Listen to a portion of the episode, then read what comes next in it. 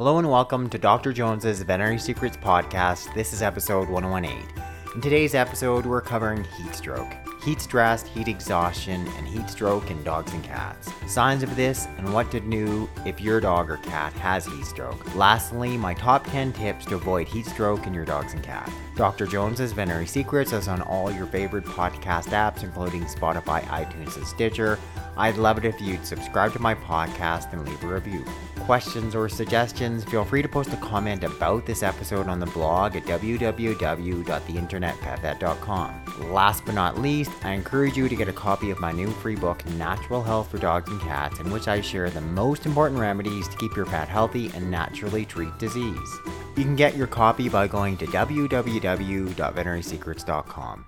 Heat stroke, a very common life threatening condition. Currently, across Western North America, and for many of us, we're experiencing this unprecedented level of heat. I mean, heat that we've never seen before, and it's affecting our animals veterinary clinics across North America, they're seeing animals coming in with heat stroke at unprecedented levels. So you need to be aware of it. What is heat exhaustion, heat stress, heat stroke, how to diagnose it, how to prevent it, and most importantly, that you're aware of the signs and symptoms and you know exactly what to do if your dog or cat has signs of heat stroke. In this podcast, you're going to learn what is heat stroke, is heat stroke the same as heat stress and heat exhaustion? The signs and symptoms of heat stroke. Why does heat stroke occur? How long does it take for a dog to die of heat stroke? How do I treat heat stroke? How is heat stroke treated by veterinarians? Lastly, how to prevent it in your dog and your cat. So, what is heat stroke? Well, it's more common in the warmer months it actually can occur at any time throughout the year. The big thing is it can occur really suddenly without much warning. You know, unlike us, our dogs and cats, they don't respond to heat in the same way. We people, we regulate our body temperature through the many sweat glands all over our body. Dogs and cats, they only have a few sweat glands on their pads, in their nose, and that's it. The only way they can effectively cool themselves is by panting. When our pets aren't able to cool themselves properly through panting, elevated body temperature occurs called hyperthermia hyperthermia. The official definition of hyperthermia is when the body's core temperature increases above its normal range to 39.5 degrees Celsius or 103 degrees Fahrenheit. There's heat stroke, heat stress, heat exhaustion. What's the deal? Well, heat stress is associated with increased thirst and panting. The Patient is mentally aware and generally able to move about. Heat exhaustion is a more severe form of heat stress. It's associated with significant increase in thirst,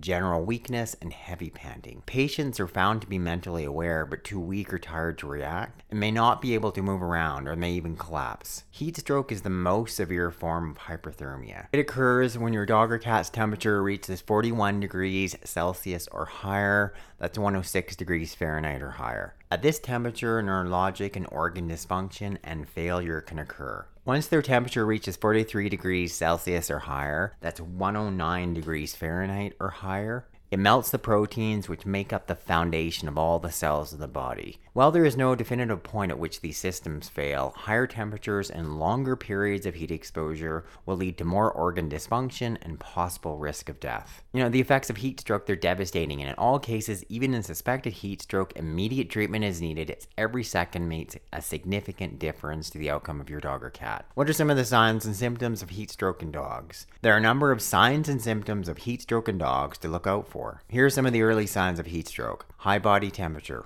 restlessness or agitation, excessive panting or difficulty breathing, drooling, often very thick saliva, changing gum color. It can it'll go from being a light pink to dark red, pale purple, or even blue. As the condition worsens, signs and symptoms progress to include vomiting or diarrhea, possibly with blood, elevated heart rate, lethargy or collapse, dizziness, are they struggling to walk in a straight line? Signs of confusion, delirium, muscle tremors, seizures. Some animals will go completely unconscious. Why does heat stroke occur in the first place? Obviously, one, when it, there's extreme heat, as it is now, high humidity, lack of adequate airflow or ventilation, no access or inadequate shade, no access or inadequate drinking water, excessive exercises. Pets not used to the hot weather. Dogs can take up to 60 days to acclimatize to significant changes in temperature. Pets left in closed homes or garages with no air conditioning. Pets left in cars. Even on mild days or with the window down, temperatures can quickly rise.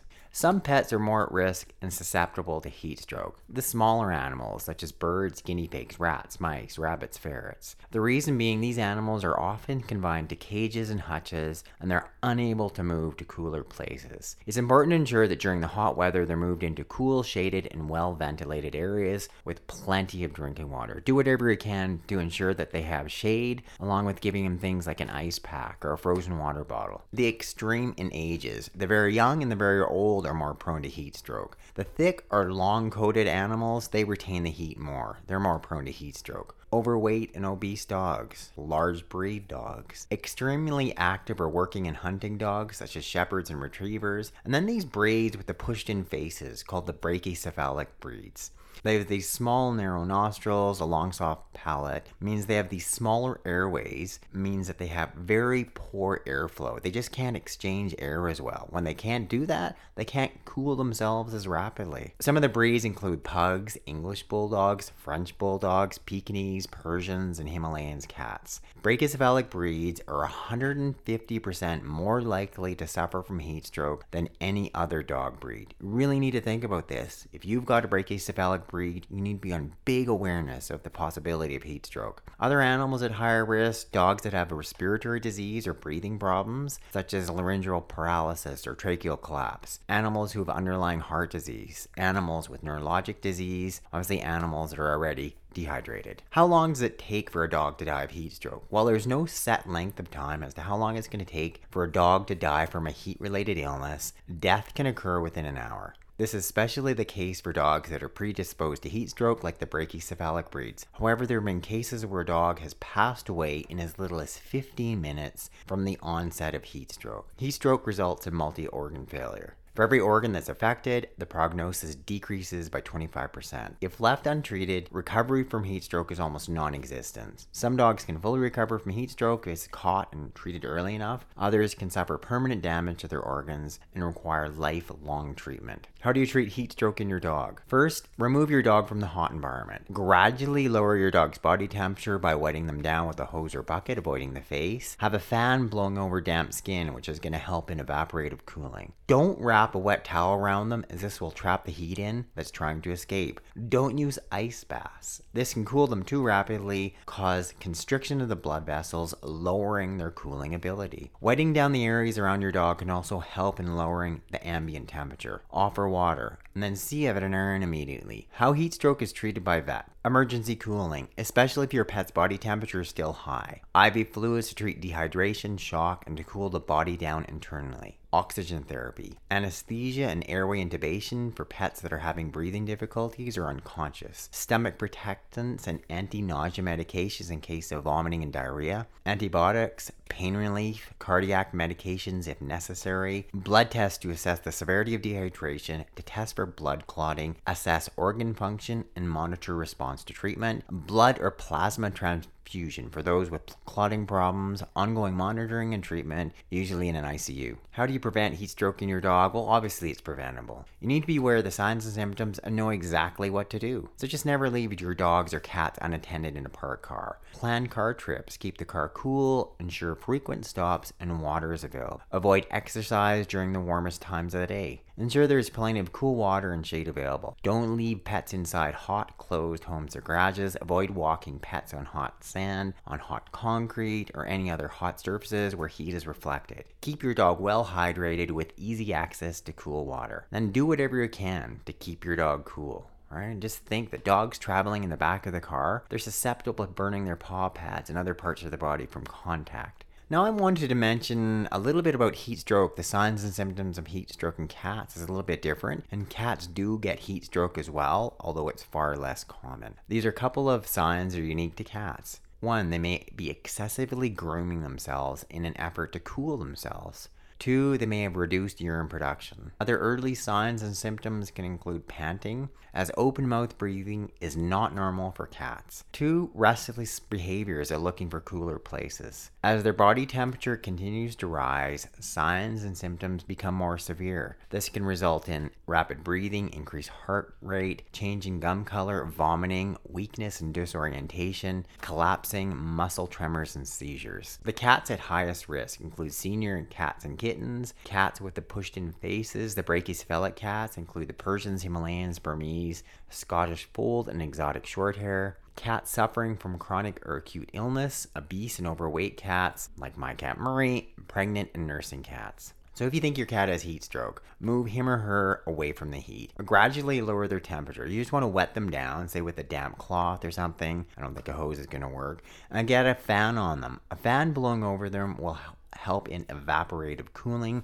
Don't use ice baths as this can actually slow the rate of cooling. Offer water frequently. Try adding some tuna water or something that your cat's gonna drink more readily. My cat Murray just won't drink water, but he loves tuna water. And then get them to the veterinarian immediately. And the other big thing is if you suspect heat stroke in your cat, get him or her to the vet as soon as possible, right? The earliest they have treatment obviously has the best chance of survival. Lastly, here are my 10 sort of big sort of takeaway tips. How to prevent heat stroke in your dog and cat, right? Like, so here are the big 10 things. You're going to take 10 things away from this podcast. This would be it. Number one, avoid the car. Just never leave your pet in one. The temperature can rise to dangerous levels within 10 minutes, even if the windows are open. In practice, I've seen heat stroke develop in 15 minutes, especially with the brachycephalic breeds, like the pugs, etc. Keep your pet hydrated and in the shade, much the same as us, especially during the peak sun hours. Provide plenty of fresh, cool water, and if you have air conditioning, keep your pet in it. Avoid strenuous exercise during the hot sunny hours.